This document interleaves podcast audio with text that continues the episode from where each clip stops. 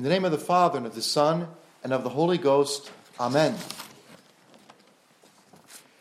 Today, as we celebrate this solemnity of Corpus Christi, let us feast after our fast. This feast of Corpus Christi this year brings us extraordinary joy because it follows the three month long Eucharistic fast which was imposed upon us. This fast, which sadly continues even now in certain parts of our country and the world. And we feast today because Corpus Christi is meant to be a second Christmas. A second Christmas because it is another feast of the Incarnation to celebrate God made man. And thus, the Christmas preface will be recited in today's Mass.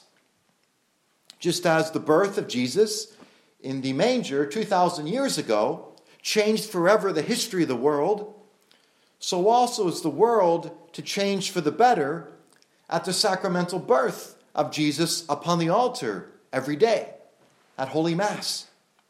This altar is another Bethlehem. Remember that the word manger comes um, from the French word manger, which means to eat, because the manger is meant to be the feeding trough for the animals. And thus, that is a prefigurement of the birth of our Lord upon the altar as our food, as the divine bread of angels. So, the Holy Eucharist is the center of human life. And it's the very foundation of our civilization. Without the, without the Holy Eucharist, the world today as we know it would simply not exist. The real presence of Jesus in the Blessed Sacrament has inspired some of the, the greatest art and music and architecture of all time. Cathedrals and churches were once the tallest buildings in the city. And even the architecture of civic buildings, such as City Hall and other public buildings, they often reflected that of churches in order to show the harmony, the blessed harmony which is meant to exist between the church and the state. A harmony which is meant to edify souls created by God for eternal life in heaven. It used to be that the city's whole population would turn out for the annual Corpus Christi procession through the streets and the squares.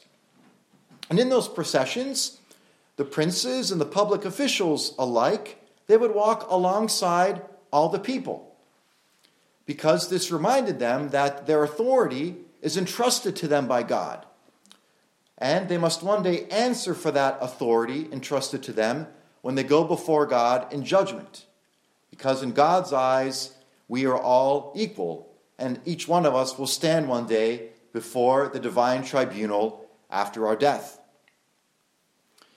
And because people believed in the real presence of Jesus in the Holy Eucharist, then there were just laws and just policies in place to protect the sanctity of human life. Universities and orphanages and hospitals, they were founded and run by religious people who consecrated their lives for the service of others without receiving any salary. And they did this again for love of our Lord in the Blessed Sacrament. The Holy Eucharist is a fountain of vocations, people dedicating their lives for God and for the love of neighbor. The Eucharist was really the energy which made it possible for the Catholic Church to make civil society what it is today. And if society today is in such a crisis, if we see increasing violence and hatred in the world, if our institutions are weakening in their ability to support people, if there's a lack of vocations to dedicate lives of service for others, it's ultimately because there is a lack of faith, and a lack of faith in the real presence of Jesus in the most blessed sacrament. It's fundamentally because we as a society, we have lost the understanding that the Holy Eucharist is truly the center of our civilization. God is to be adored, not only with all the powers of our mind and our soul, but God is to be adored with every one of our five senses. God is meant to be adored ex- exteriorly as well as inwardly, privately as well as publicly.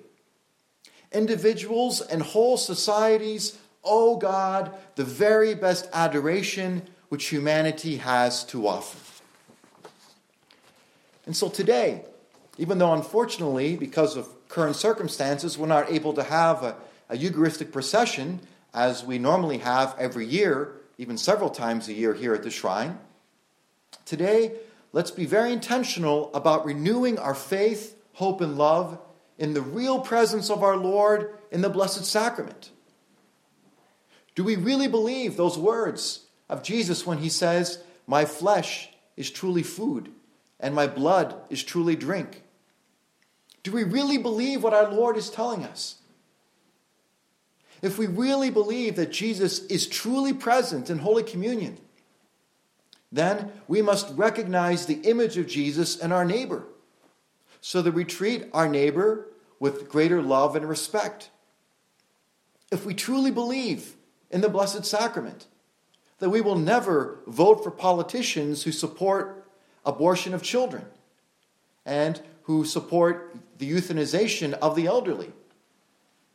If we really believe in the real presence, that we will never lie, we will never swear, because Jesus is placed upon our tongue.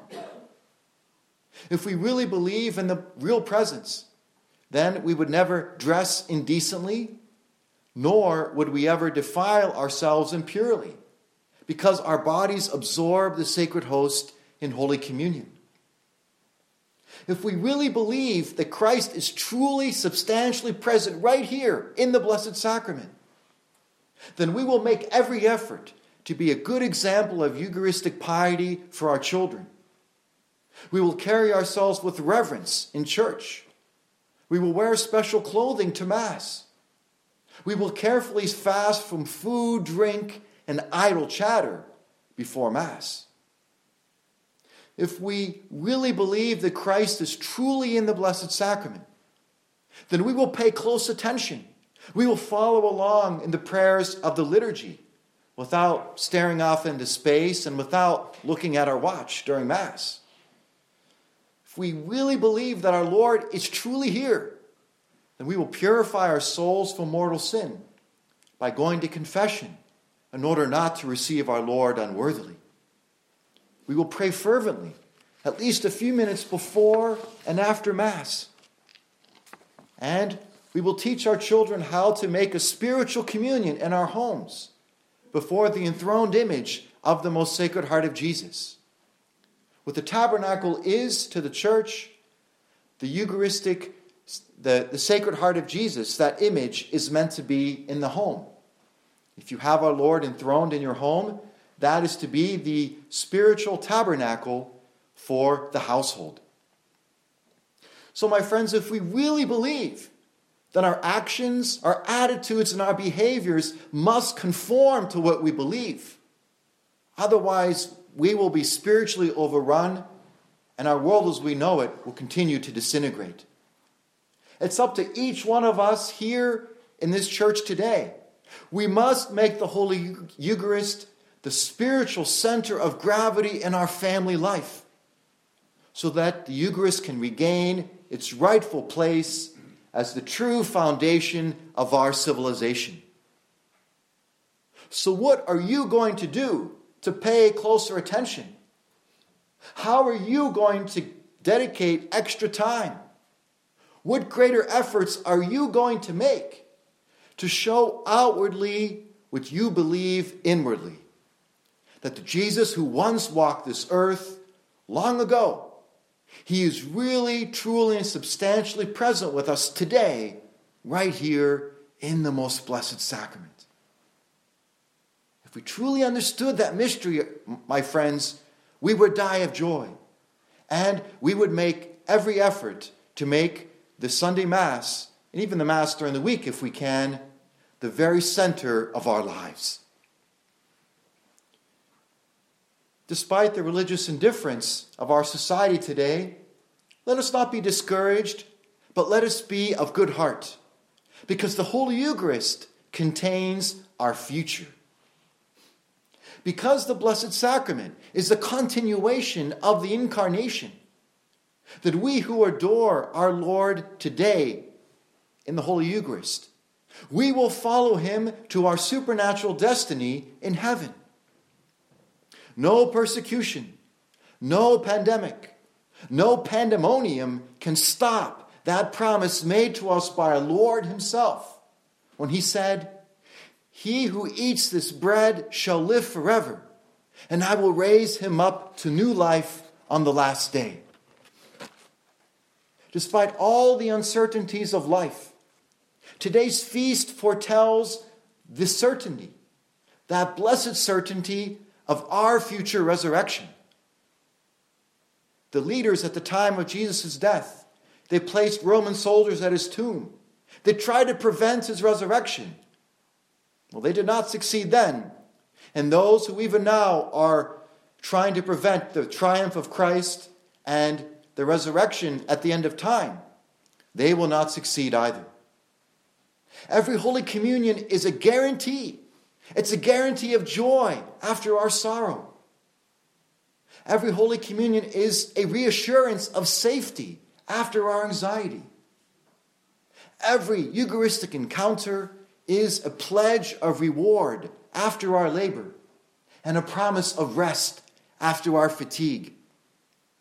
And so, dear friends, no matter what tomorrow may bring, no matter what might be your burdens and your sorrows of this present moment, the feast we celebrate today reminds us that we who walk in faith, that we who persevere in love for our Eucharistic Lord, we can trust in His infallible promise, that promise of eternal life in the world to come, in which the fast will be no more, but the feast of the heavenly banquet will happily continue on and on and on, one long eternal feast in perfect joy for all eternity among all of the angels and the saints for the glory of God, the Holy Trinity, Father, Son, and Holy Ghost. Amen. Alleluia.